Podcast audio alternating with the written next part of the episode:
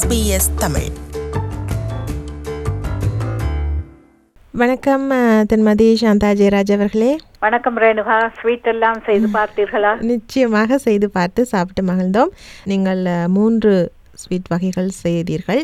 இன்றைய தினம் கொஞ்சம் வித்தியாசமாக ஒரு காரம் அது குறித்த செய்முறை ஏதாவது ஒன்று சொல்வீர்கள் என்று நம்புகின்றேன். நிச்சயமாக நிச்சயமாக. இன்று ஒரு கார பச்சனத்தோடு உங்களை சந்திக்கிறேன். ஏனென்றால் ஒரே அடியாக ஸ்வீட்டே சாப்பிட்டு கொண்டிருந்தால் அது உடம்புக்கு ஆகாது. கொஞ்சம் வித்தியாசமாக என்று பார்ப்போம். இன்று நான் சொல்ல போவது மிகவும் சுலபமாக செய்யக்கூடிய ஒரு முறுக்கு வகை.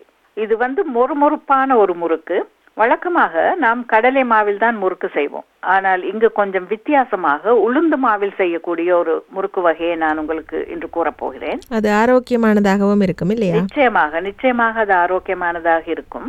இதுக்கு உங்களுக்கு தேவையானது வந்து வெள்ளை உளுந்து உளுத்தம் பருப்பு அரை கப் இந்த கப் அளவுகள் நான் சொல்லும் போது ஒவ்வொருவர் ஒவ்வொரு அளவான கப்புகளை உபயோகிப்பதை நான் அவதானித்திருக்கிறேன். சாதாரணமாக நீங்கள் கடைகளில் போய் அந்த கப் செட் ஒன்று இருக்கின்றது. அதை நீங்கள் வாங்கி வைத்து கொண்டால் ஒரு கப் அரை கப் கால் கப் என்பது சரியான அளவுக்கு உங்களுக்கு வரும். எனவே அந்த மாதிரி ஒரு கப்பை நீங்கள் உபயோகப்படுத்துங்க.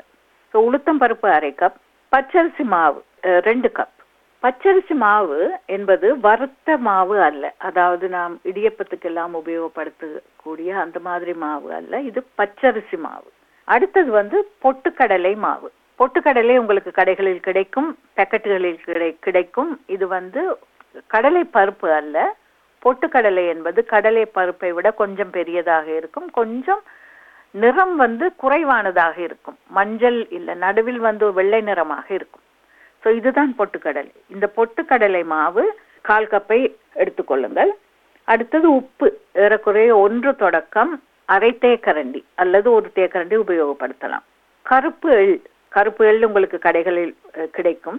இந்த கருப்பு எள்ளை நீங்கள் வறுத்து சாதாரணமாக ஒரு வானலியில் போட்டு வறுத்து வைத்துக் கொள்ள வேண்டும். அடுத்தது தேவையானது பெருங்காயத்தூள் பட்டர் ரெண்டு மேசைக்கரண்டி தேங்காய் பால் ஒரு டின் அதுதான் எங்களுக்கு இங்கு கிடைக்கும் வசதியாக. கடைகளில் விற்கின்ற தேங்காய் பால் டின் ஒன்று இதுக்கு தேவை. பொரிப்பதற்கு எண்ணெய் ஒரு அரை லிட்டர் எண்ணெய் தேவைப்படுகிறது. செய்முறையை பார்ப்போம். அடுப்பில் ஒரு வானலியில் உளுந்தை போட்டு சிறு தீயில் கருகி விடாமல் ஆனால் ஓரளவு சிவக்கும் வரை வறுக்க வேண்டும். அந்த சரியான பதத்துக்கு அது வரும்போது அந்த உளுந்து வறுபடுகின்ற வாசனை வர ஆரம்பிக்கும். அந்த நேரம் அதை நீங்கள் இறக்கி விடலாம். ஓரளவு ஆறிய பின்னர் இந்த உளுந்தை ஒரு மிக்சியில் நன்றாக பொடி செய்து கொள்ள வேண்டும். ஒரு பாத்திரத்தில் அரைத்த உளுந்து மாவு பச்சரிசி மாவு பொட்டுக்கடலை மாவு இலேசாக வறுத்த கருப்பு எள் ஆகியவற்றை கொஞ்சம் பெருங்காயத்தூள் கொஞ்சம் உப்பு ஆகியவை சேர்த்து நன்றாக கலந்து கொள்ளுங்கள். இப்போது எல்லா வகையான மாவுகளும் இருக்கின்றது. அதாவது உளுத்தம் மாவு பச்சரிசி மாவு பொட்டுக்கடலை மாவு உப்பு எள் எல்லாமே சேர்த்து விட்டோம். பெருங்காயத்தூளும் சேர்த்து விட்டோம். இதில் தேங்காய் பாலையும் சேர்த்து பட்டரையும் கொஞ்சம் கொஞ்சமாக சேர்த்து மாவை நன்றாக மெதுவான பதத்துக்கு பிசைந்து கொள்ளுங்கள். ஏனென்றால் இந்த மாவு ஒரு மு- முறுக்கு உரலில் போக வேண்டிய அளவுக்கு மெதுவாக இருக்க வேண்டும். மிகவும் கெட்டியாக இருந்தால் பிடிவது கஷ்டமாக இருக்கும். அடுப்பில் எண்ணெயை காய வைத்துக் கொண்டு ஒரு கண் கரண்டியில் பிற்பகுதியில் அதாவது ஒரு கண் கரண்டியில் அதன் முதுகு பக்கத்தில் எண்ணெய் தடவி இந்த முறுக்கை அதன் மேல் நீங்கள் பிழிய வேண்டும். இதை எதனால் நான் சொல்கிறேன் என்றால் சாதாரணமாக ஒரு தட்டிலோ ஒரு இலையிலோ நீங்கள் பிழிந்து அதை எடுத்து ஒவ்வொன்றாக போடுவது கொஞ்சம் கடினமாக இருக்கும் எண்ணெயில். இப்படி கரண்டியின் பின்பகுதியில் நீங்கள் புழுந்தீர்கள் என்றால் அந்த கரண்டியை அப்படியே நீங்கள் எண்ணெயில் வைத்து விடலாம். சிறிது நேரத்தில் அது பொரிந்து வரும்போது அது கரண்டியை விட்டு கலன்று விடும். கரண்டியின் உள்பகுதியில் கூட நீங்கள் இப்படி செய்யலாம். இது போல் உங்களுக்கு ஒரு இரண்டு மூன்று கரண்டிகள் இருந்தால் நீங்கள் என்ன செய்யலாம்? முதலே நீங்கள் இதை புளிந்து வைத்துக்கொண்டு ஒவ்வொன்றாக அதில் போடலாம். சிலரிடம் முறுக்கு உரல் இருக்கும். சிலரிடம் முறுக்கு உரல் இல்லாவிட்டால் என்ன செய்வது?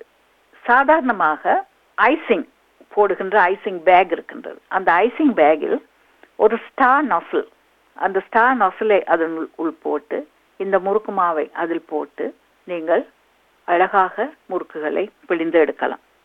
இந்த முறுக்கு பொறு பொறுவென்று மிகவும் சுவையாக இருக்கும். அரிசி மாவு பச்சரிசி மாவாக இருக்க வேண்டும். வறுக்கக்கூடாது என்று ஆரம்பத்திலேயே சொன்னேன்.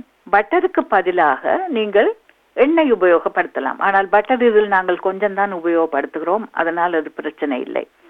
இதை கண்டிப்பாக நீங்கள் செய்து பாருங்கள். இது வந்து ஒரு பண்டிகை காலத்துக்கு மட்டும் என்று எடுத்துக்கொள்ள வேண்டிய அவசியம் இல்லை. இதை வந்து நாள்தோறும் நீங்கள் மாலையில் ஒரு சிற்றுண்டியாக கூட நீங்கள் மிகவும் சுலபமாக செய்து உபயோகப்படுத்தக்கூடிய ஒன்று. செய்து பார்த்துவிட்டு எனக்கு சொல்லுங்க. நன்றி. நிச்சயமாக மிக்க நன்றி. எஸ்பிஎஸ் தமிழ் ஃபேஸ்புக்கை லைக் செய்வதுடன் நிகழ்ச்சிகள் பற்றிய கருத்துக்களை எமக்கு அறிய தாருங்கள்.